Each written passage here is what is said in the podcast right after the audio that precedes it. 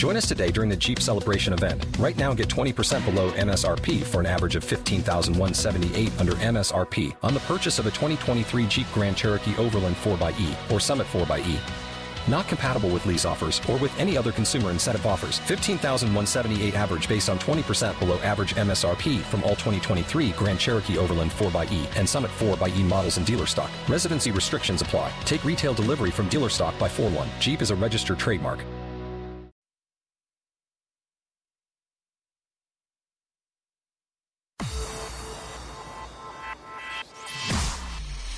Irreverent, entertaining, cool. You're listening to LA Talk Radio.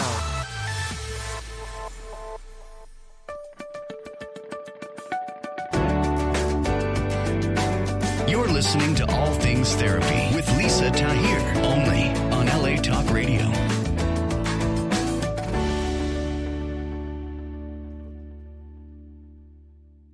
Hello there, and welcome to All Things Therapy. I am so happy to be with you, whether you are watching on Facebook Live, on Instagram, or streaming the audio from everywhere podcasts are found. I hope this 45 minutes finds you well. And I'd love for you to rate and review my podcast if you have not already. All Things Therapy on iTunes and where podcasts are found. I've been getting better at asking for what I need because I think it's a skill that we can always cultivate, especially as adults. And it ties into my guest today in his book having to do with perfectionism, who I'm going to bring on in a few moments. But I think those of us that have struggled with perfectionism and and doing our best, but sometimes never quite feeling like it's enough, which really speaks to we don't feel like we're enough, which is such an untrue myth that my guest is going to debunk for us today that asking for help. So I'd really enjoy your help and some great reviews, authentic reviews of this show, reach out to me if you're looking to work with a licensed healing practitioner. I'm licensed in California and, and Louisiana as a clinical social worker. I'm doing Zoom and Skype and FaceTime sessions with people all over the world. Don't hesitate to reach out if you're struggling with perfectionism, anxiety, or depression. NOLAtherapy.com is my website. It's the abbreviation for New Orleans, Los Angeles therapy and shoot me an email, give me a text. I'd love to help work with you on whatever is challenging you today. It's been an intense year and we're still evolving and growing and changing. And the mission of my show is changing consciousness one conversation at a time. I love doing that through this work as a podcaster as well as at the individual level with you. So please reach out. I also avail offer an online class having to do with empowerment, sourcing from within ourselves and bringing forth our natural innate gifts and abilities that sometimes it just takes us believing in ourselves some more. So again, nolatherapy.com, Nola Therapy on Instagram and Facebook. And lastly, having to do with me before we get to my guest is my book that dropped the Chiron effect, healing our core wounds through astrology, empathy, and self forgiveness. It is available everywhere books are sold online, as well as at Barnes and Noble, the br- brick and mortar Barnes and Noble stores, which is so awesome. And on Audible, Audible, if you like audiobooks like I do, they actually sponsor this podcast and they will give you a free audiobook download of your choice to try them out. And you can take advantage of that if you're not already a subscribing member by going to audibletrial.com forward slash all things therapy. As well as Amazon Music, who supports this show, you can download a free month of music by going to getamazonmusic.com forward slash ATT. They have over 70 million songs to choose from. And if you enjoy this show, don't hesitate to support me through the crowdfunding campaign I have at patreon.com forward slash all things therapy. There are so many creators. I support some other podcasters there that I love, like Nikki Eisenhauer of the Emotional Badass podcast. There are artists and other content creators that you can look at and support for as little as a dollar a month. Okay, now the main event. There's a new book out, and this book is offering healthy coping techniques for children who struggle with being perfectionistic and for their parents. And truthfully, I was telling the author before we came live, there are things in here that resonate with me. Like, have you ever had a hard time with yourself when you make a mistake and you get really judgmental and critical? And it's really like emotional cutting. It really hurts to be that hard on ourselves. Or have you ever skipped a meal or not slept enough to get a project done? And has all this help caused you to feel anxious or depressed? So you can know if you're experiencing this as an adult, it's even more debilitating for children. And Julian Reeve has written this book. He himself struggled with being a perfectionist for 40 years. And he was in the top 1% of his field. You know his work. He was the music director and conductor of the Broadway musical Hamilton. And at age 43, developed health problems that landed him a heart attack and got him to really change his life and write this book speaking to the importance of early intervention and what he himself had to learn about the do- downside of perfectionism and the underlying anxiety and depression that fuels it. So, Julian, I really want to welcome you for taking your time out today. Thanks for having me, Lisa. Great to be here. You're welcome. How how are you today? I'm great, thanks. Yeah, it's a nice and beautiful day in Los Angeles, so can't no complaints. Awesome. So, where do you want to start us on your book on perfectionism? Yeah, I mean, ostensibly, this is the book that I wish I'd read as a kid.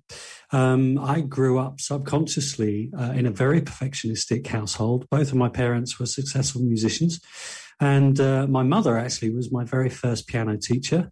Uh, she gave me my first lesson when I was four, um, and subconsciously, um, I uh, I basically started developing perfectionistic habits through learned behavior. I could I could see it subconsciously in, in my parents, um, but also because because my, my mother was was my first piano teacher.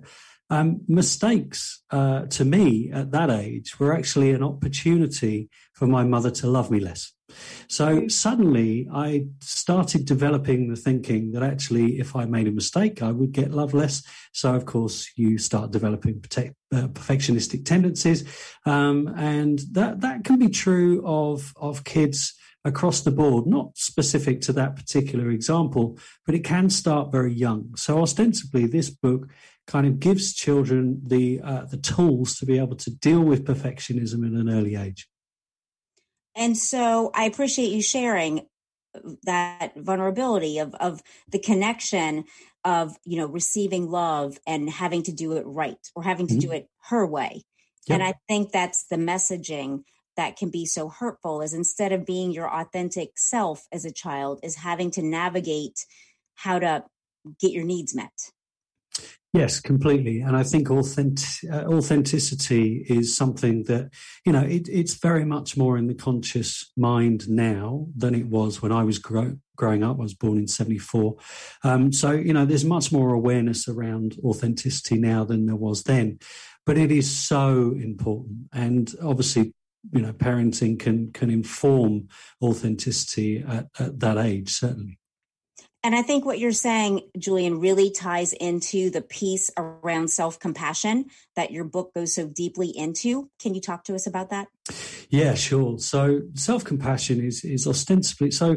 Uh, Kristin Neff, who's like the leading psychologist yeah. in in self compassion, would describe it as having three components self kindness, where we learn to be warm and understanding towards ourselves, mindfulness, where we discover how to observe thoughts and feelings as they arise, but not necessarily to engage, deny, or react to them. And then there's uh, common humanity, where we recognize that suffering and imperfection is just a part of the human experience. Um, so those three elements kind of make up self compassion. And the, the book uh, goes a long way to, you know, first of all, we discover kind of what perfectionism is, the difference between healthy and unhealthy perfectionism. Then we kind of get into self compassion a bit, and we we teach uh, the the kids exactly what self compassion is. Um, and then uh, we we listen and read three stories uh, featuring three different perfectionistic children, all experiencing slightly different things with perfectionism. And Captain Perfection then teaches uh, those kids uh, some really cool ways to to overcome their perfectionism and, and to manage their behaviors. And then kind of comes the the really the, the, the really cool part of the book which is developing a, a self-compassion superpower. Mm-hmm. so so uh, so captain perfection works with the reader to develop skills that they will be able to use in each three of those areas for self-compassion against uh, perfectionism. And the reason why self-compassion is so important is that it's been proven to regulate the experience between perfectionism and depression.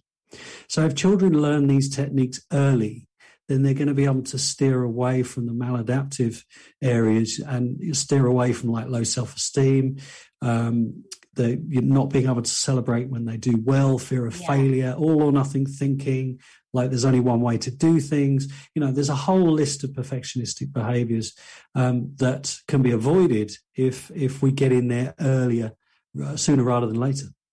Will you define for us what perfectionism is as a baseline? Yeah, I mean, perfectionism is ostensibly going out to be uh, to achieve the very best that you can achieve. Unfortunately, it comes along with um, uh, self criticism. So, yeah. um, the, the, the problem with perfectionism in society right now is that it's often regarded as a one dimensional entity. So we all have an idea of what we think perfectionism is, and dependent on whether we experience it or not, or the level of experience that we have with it, we'll, we'll label it either good or bad, or somewhere in the middle. And it's important to recognize that perfectionism is, is multidimensional. Um, some psychologists argue actually whether there's any positive aspects to perfectionism at all. Having been a perfectionist for 40 years, I actually think there are. I also think that it's important to recognize how perfectionists feel about their perfectionism. So, a study I did last year proved almost overwhelmingly that perfectionists value their traits in some way, shape, or form. And so if we start using language that, that doesn't connect with them because we're trying to persuade them that actually there are no positive aspects to perfectionism at all, we're not going to connect with them. So I like to think, and I, I kind of used this on, on my TED talk last year, um, that you know there's an adaptive side, the positive side, which is you know setting high standards, very conscientious, great attention to detail, strong work ethic. But unfortunately, there's all the maladaptive stuff too, like the low self-esteem, uh, self-deprecating humor. You know, there, there's a whole list there. So yeah, it's it's a very dense and uh, you know quite tricky subject to to get our heads around. Um, but it's important that we get into the weeds and, and really discover how it affects us. There is so much truth in what you just said, Julian, in a in a short amount of time. And I'd like to kind of tease some of that out as far as when you talked about understanding our own relationship to perfectionism and and that it's not all good or bad, going back to how you mentioned moments ago, black and white thinking, and how a lot of life are shades of gray, and learning to become more comfortable with that can help with one's ability to self soothe when things aren't going well. And I was also thinking as you were talking that there's a relationship between having a low threshold to tolerate frustration and I think perfectionism and then the emotional meltdown, you know, that happens within children and adults. Yep. And so I wondered, can you talk to us about some of that and especially what you noticed about how we can take the positive aspects of perfectionism, doing our best, and really amplify that while minimizing the harming aspects of it. Yeah. Now, I, I, really love what you've just said. And I think the baseline for all perfectionists should be acceptance. Um, the, the, the true root of perfectionism, as far as I consider it to be, is self worth.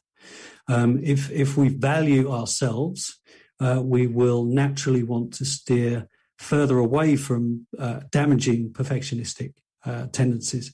Um, acceptance is huge. Um, and how we can begin to kind of really get into the into the weeds of how perfectionism affects us um, is simply by education. And you can start with a really simple exercise and start with a pros and cons list. How does perfectionism affect you? So get out, get a, a, diary, get a notepad, get a piece of paper, whatever that looks like. And for two weeks, carry it with you and just kind of note perfectionistic behaviors. Um, get into the detail of exactly what it is, when it occurred, because the, the when and the what will help us um, really kind of figure out the triggers for, for what actually gets us to, to that point.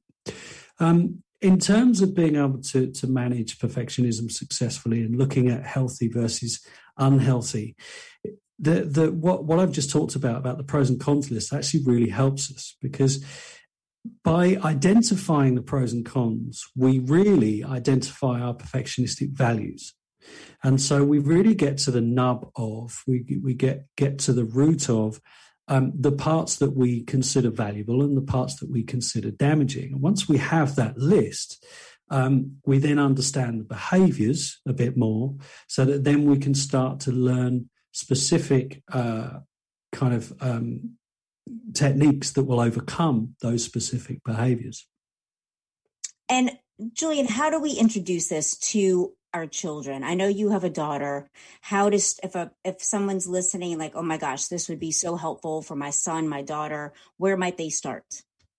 Yeah, sure. I, am actually not a parent, um, but the, the book is full of this stuff, and okay. kind of I, have done I've done um, a, a, huge amount of research to know that you know kids kids will uh, experience the the uh, the the examples that I that I've put in the book, and you know a, a great place to start in the home, certainly for parents, is you know, realize that when a child is in the middle of a perfectionistic episode, they are not able to rationalize with anything that you're saying in that moment. It's important that for parents to understand that. So, you know, if you're a parent and your child has made a mistake, let's say on an art project, and they've the, the world has ended and they're rolling around on the living room floor in floods of tears and we've all seen it and it's a horrible place to be and you don't want your child to be in that level of pain it's important just to understand that actually the, the important thing to do at that moment is just to connect with them to calm them down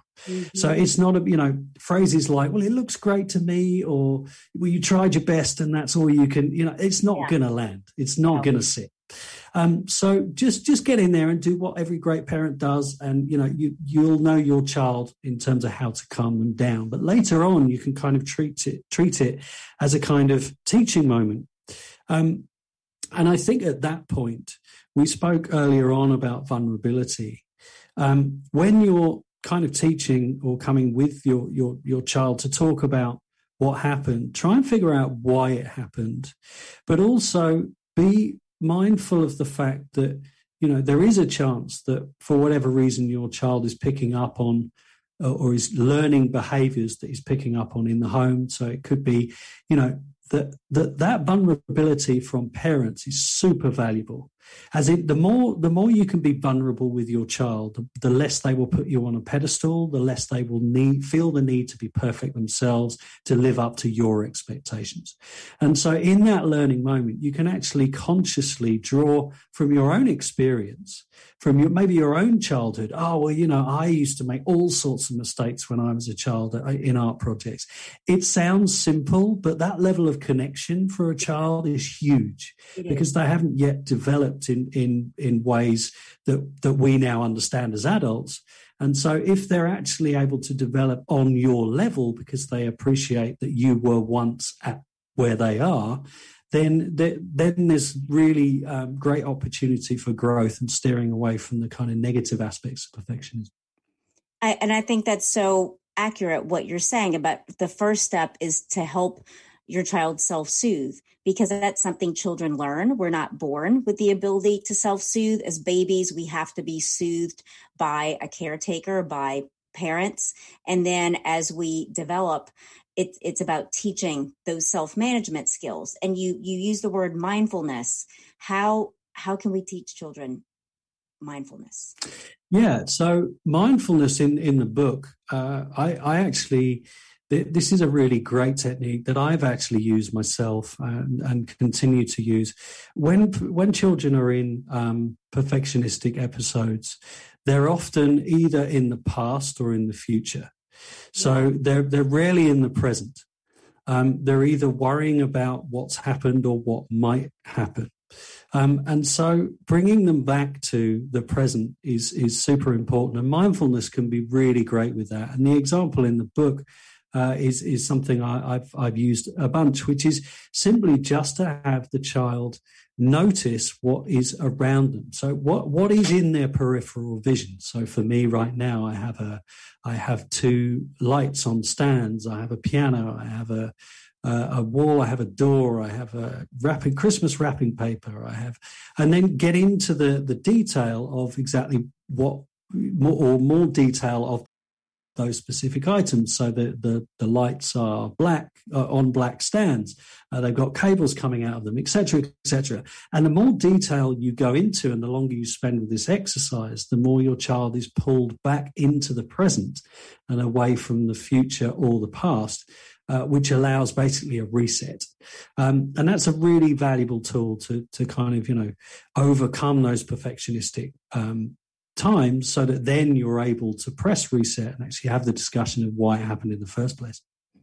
That's so good, Julian, because in the therapy world, what you're talking about is called containment okay. and our ability to contain our emotions and self soothe. And even working with myself, I specialize in adolescents and adults, and so much of my work is teaching adults how to self soothe when things upset them, when something doesn't go as expected.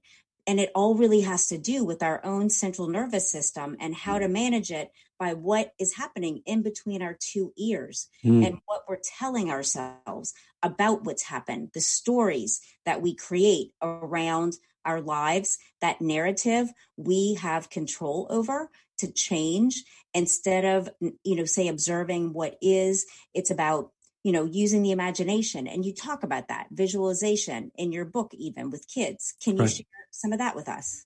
Yeah. I mean, this was, uh, I, I kind of took visualization from, um, a, a story that I, I probably learned in my late 30s from, from um, the footballer Pele.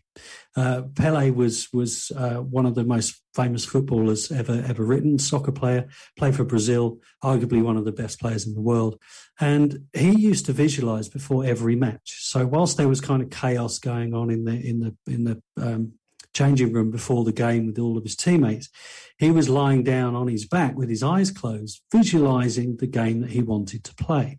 So he was regulating his body through breathing and he was regulating his mind um, to be able to go out and be the genius that, that he was. And visualization is, is such a powerful tool um, for perfectionists because, you know, what, what we think is, is, is perfect in a moment can be driven by so many different things that actually can be uh, drivers that aren't true, that are drivers that actually don't need to be adhered to at all, can be drivers that actually we have no value to. Mm-hmm. So the, the more we're able to kind of visualize, bring ourselves back to the present, then we're in a better place to be able to judge uh, whether this is actually something we want to be perfect at or not. And it does start with, like you were saying a few minutes ago, teaching children and teaching ourselves. I had to learn myself when I started to feel really anxious. It usually meant I'm going too far out in the future than yep. what I have the ability to vision or cope with or imagine. And it was literally sitting here and saying, look, there's the red couch. And it might sound silly to you listening at first, but I encourage you to try it because it helps bring you back to the moment. Like I'll like knock on my desk, like wooden desk, red couch, and like start breathing with that. If you're in your car and you're in traffic, and some people escalate emotionally up to and including road rage, it's really about like steering wheel, grip the steering wheel, put a window down, like starting to breathe in a slower rhythm can help your body start to relax and calm down. And it's so important to teach your children these skills because as we get older, we tend to stay rooted in what we know. And it can just get so much worse. The consequences of a meltdown as a child, you know, looks can be so problematic as an adult. So it's just really important what you're saying to ground yourself in the room by looking at objects and even saying them out loud. I'll have my clients say, you know, what do you see sure. in front of you? And it helps. Mm, absolutely. And, you know, I love what you just said about breath of breath uh, until it was too late. You know, I had a heart attack at the age of 43, um, which is way too young for, for a heart attack. Um, and, you know, ostensibly that was born out of um, some, should we say, dubious lifestyle choices in my 20s and 30s that was driven by my perfectionism. But um, much of how I learned to kind of navigate my perfectionism after the heart attack, uh, when I was still working on, on Hamilton, was the realization that breath in stressful situations is huge. Uh, I actually had somebody assess me whilst I was performing, and I had gotten into such kind of bad techniques and bad habits with with performing, and kind of my um, fight or flight mode was was kind of always on to the point that I would hold my breath whenever I was conducting or playing piano, and of course that's a, that's a bit like you know not putting any oil into a car engine. Uh, if, if you haven't got any oil running around, keeping all those parts lubricated, then you're kind of screwed. Yeah. Um, so the, the the power of breath is huge in all sorts of, of areas, and I actually make it uh, make it a point now to to do ten minute uh, 10 minute breath work before I do anything during the day. I, I always make sure I'm out of bed. Um, but whether that's before yoga or before emails, whatever that looks like, it's simply getting the breath going because, you know, all of that breathing calms that calms us down. You know, the parasympathetic ner- nervous system switches on, leads to higher creativity. You know, all all of that stuff, and it's super important. Okay, I I was curious to ask you about. Here you are doing Hamilton, amazing, love it. As all my friends who are listening do. So thank you for that. As I said before we came live. So what happened for you? Heart attack at 43 is terrifying.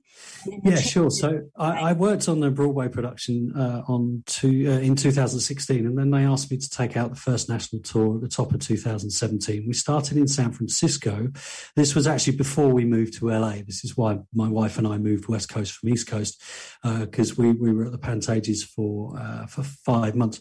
But prior to that that, we opened in San Francisco, and uh, three months into uh, the tour, I was walking home up a hill. Uh, and I had a heart attack. I had a heart attack on uh, Friday night. It wasn't one of those kind of, you know, overly dramatic ones you see on the TV. It was it was all very strange, and I was sweating and couldn't breathe, and I was in pain, but it wasn't collapsed to the floor or okay. anything like that. To the point where I actually, you know, went to bed. Uh, I I actually conducted the the matinee the following day. Oh my gosh! Uh, I, I didn't do the show on Saturday evening because I felt so unwell, and and ended up taking myself to the hospital on the Sunday morning, and that's when it was diagnosed. Okay. Um, so yeah, right coronary artery was ninety percent blocked, hanging on by a thread, according to the cardiologist. Um, and that's when I kind of really um, jumped into some work with a really great uh, psychologist up in San Fran, Michael Klein, um, who really changed my life by introducing me to self compassion. Um, because it, that it was through those sessions that we really understood that my perfectionism was really the the kind of bottom line cause for the heart attack. Wow! And did you had you meditated or practiced any of those mindfulness techniques prior to no.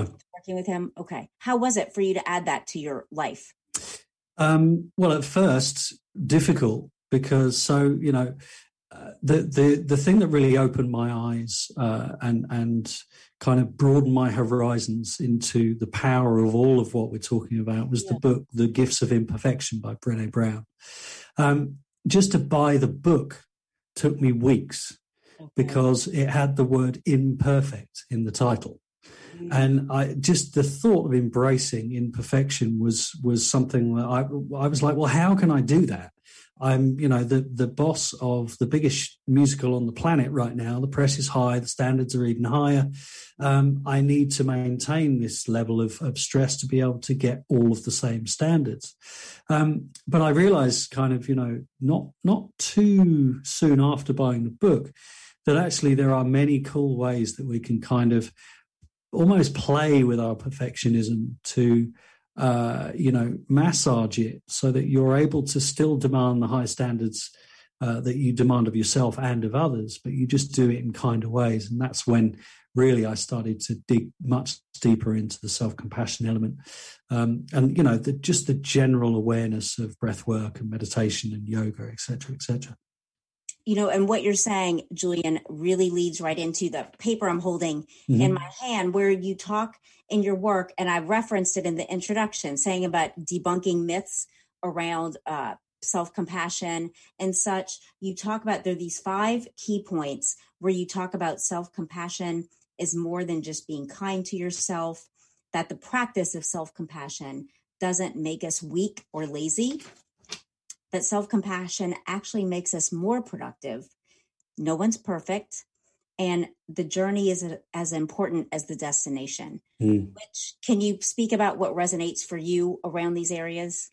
Well, yeah, sure. So um, the journey being as as important as the destination was actually probably the most interesting and detailed uh, journey that I had with with Hamilton, because of course you know my job was uh, performance based, and so therefore it's results based, and so I go to work every night and I'm asking the cast to sing all the right notes in the right order, in the right key, with all the right lyrics, and I've got to dance at the same time, and etc. etc. And then I've got the musicians to look after, and then I've got me to look after. Um, so of course, the the the focus is on the product that you're trying to achieve. In this case, the destination. Um, but I always used to kind of before the heart attack, I always denoted whether a performance of Hamilton was perfect simply on what I've just discussed, on right notes, on um, you know whether people had made any mistakes, whether the intention was good, etc., etc. But I realised that actually there are different ways to assess what perfection actually is.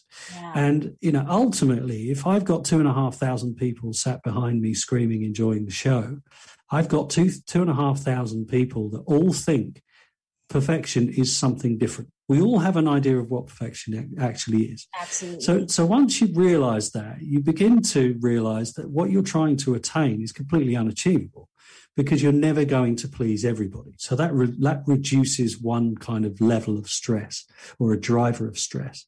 Um, the the I, I, managed to get to the point where I would regard uh, as, as uh, a performance of Hamilton being successful or perfect on the level of experience from A to Z rather than A to B to C to D.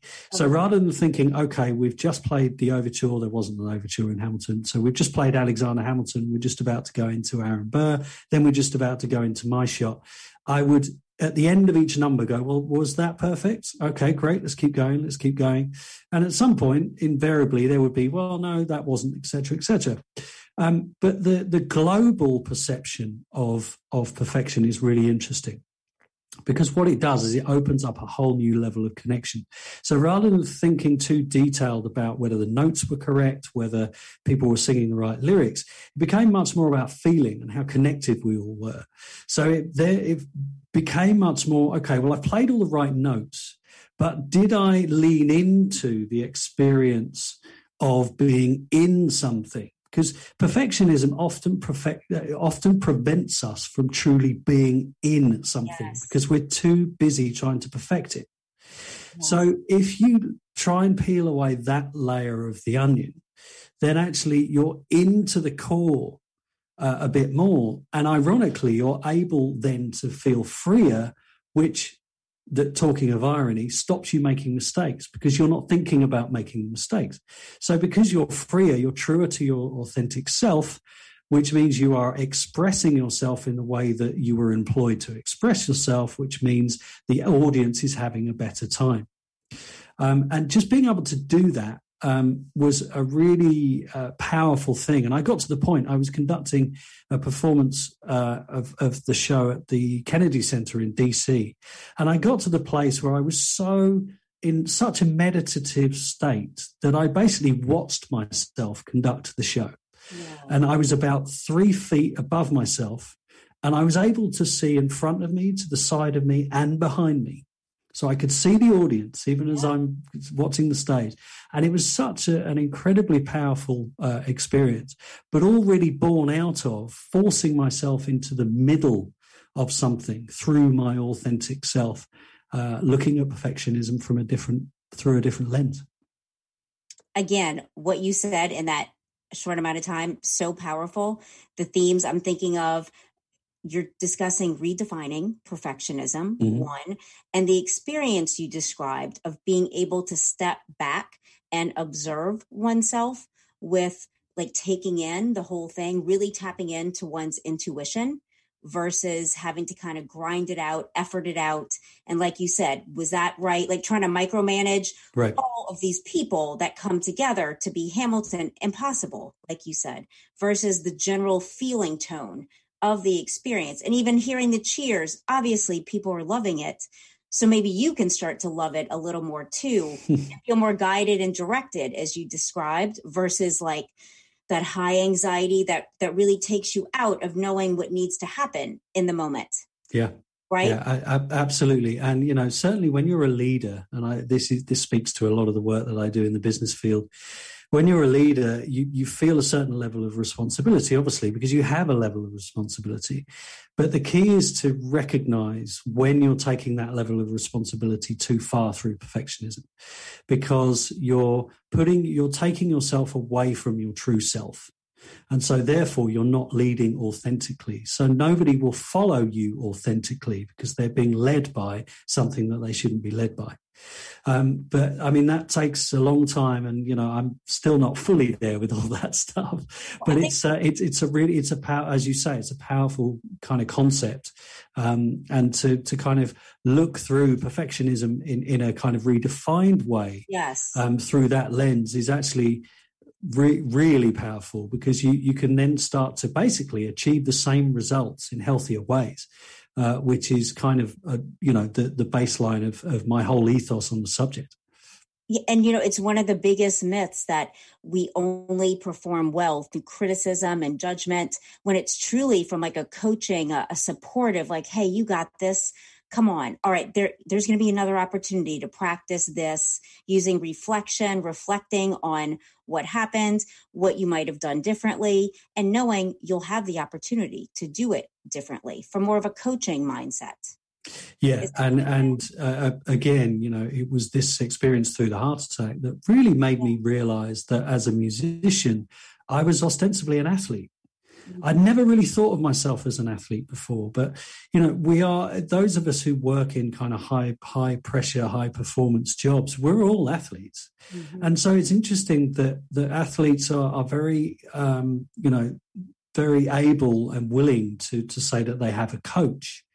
Whereas uh, I, I find the kind of nuance in language that you know outside of outside of sports, you know, we tend to veer towards teachers or educators as titles, but actually they're all the same thing. They're, they're all coaches, but we don't think of them as coaches, to your point, in certain industries because we're so hardwired to believe that actually, you know, whipping results out of either ourselves or other people is the only way to do it.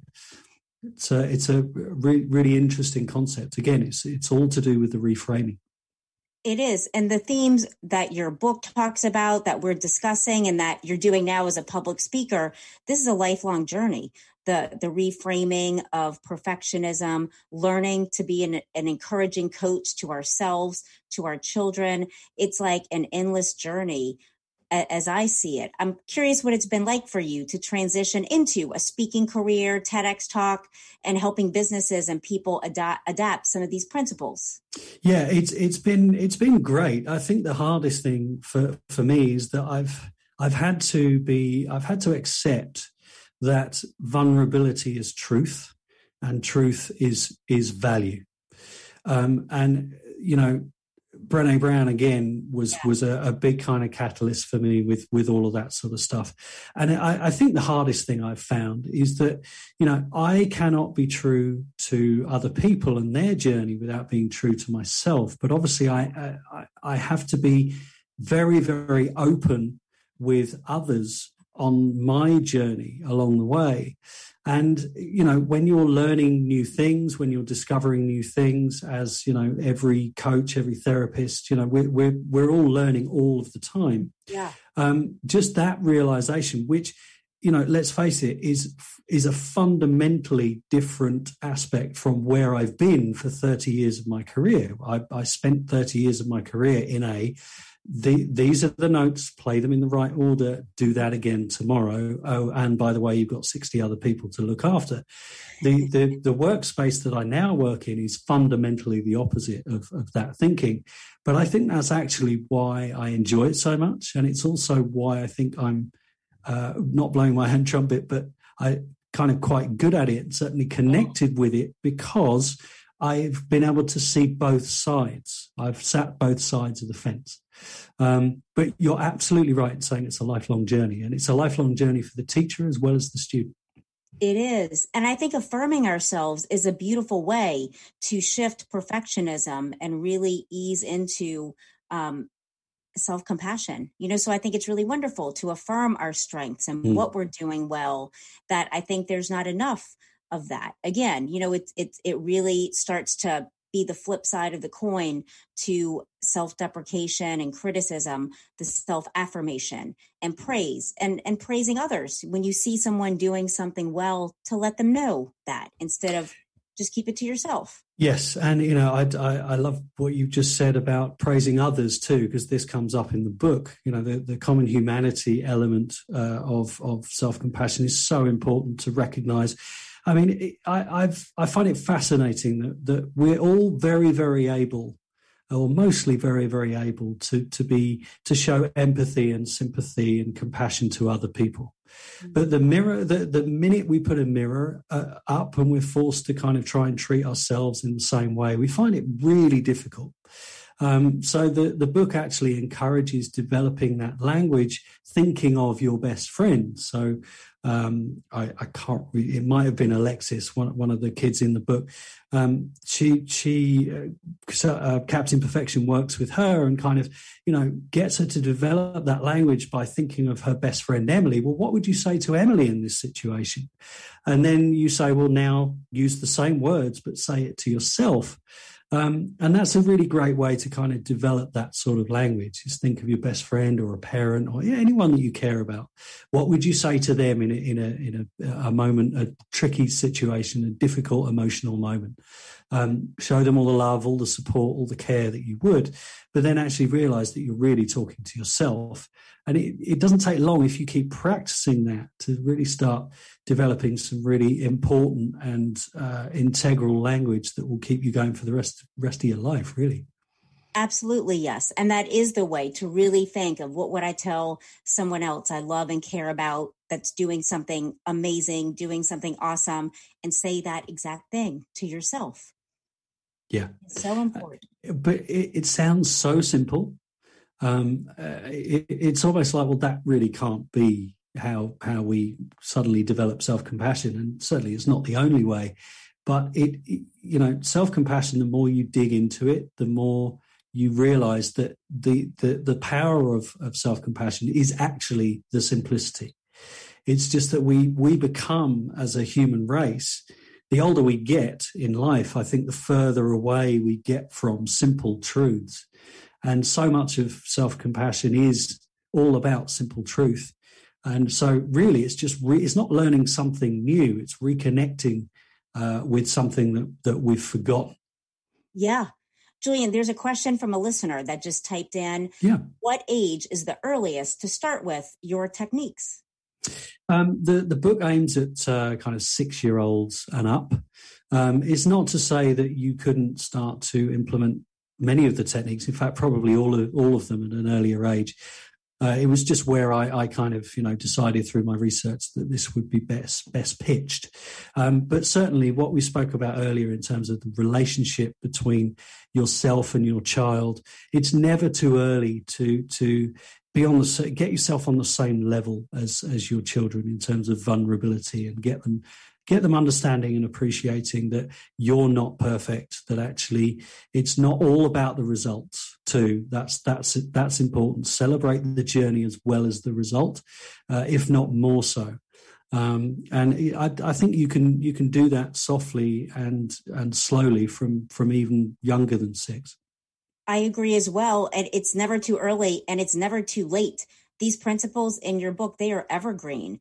They are what today we can adopt as an adult every day, especially during this intense year where people, you know, have found it harder to cope because they have less access to what they used to have access to. So we have to rely on more internal self soothing, self talk, and whatever is negative has definitely come to the forefront in this in this period of time. So your book is just as useful for for adults. Mm, yeah, well, thank you. You know, the Yeah, the, the the reviews have been lovely, and um, yeah, to to your point, you know, pretty much every parent has said I've got as much out of this as as my Oh, as yeah. my child has, which is great. It's so good. So I have two websites I found for you. One is captain-perfectionism.com where there it's a really great website. There's actually some swag you offer, things people can buy that kid that are so cool for kids. And then julianreeve.com. Are those the best ways for people to reach out yeah, to you? absolutely. It's captain-perfection.com and then julianreeve.com. Yeah, thank you. And on Instagram, you're at julian.reeve and on Facebook at Julian Reeve 0804. Correct. And I'm going to tag you and everything so people will have that. Amazing. Thank you. Yeah. Julian, thank you for being my guest. I love your book. I've loved this conversation, and it's such a pleasure and honor to meet you. Absolutely. You too. Thank you so much for having me. You're welcome. Bye bye. Bye. That concludes today's show with Julian Reeve. And uh, what did I want to say? I'm stumbling on my words. This was episode 246. Thank you so much for being here. All of my love to you, and I'll be back with you next week.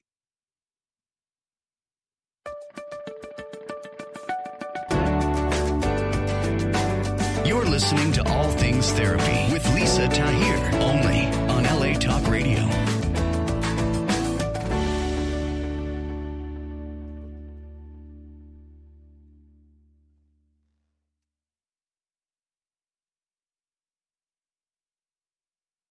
If you own a vehicle with less than 200,000 miles and have an auto warranty about to expire or no warranty coverage at all, listen up. CarShield has a low-cost month-to-month vehicle protection plan that covers more parts than ever. Visit carshield.com/audio to find out how you could pay almost nothing for covered auto repairs. Drivers who activate this vehicle protection today will also receive free roadside assistance, free towing, and car rental options at no additional cost. Get your free quote today at carshield.com/audio. That's carshield.com/audio.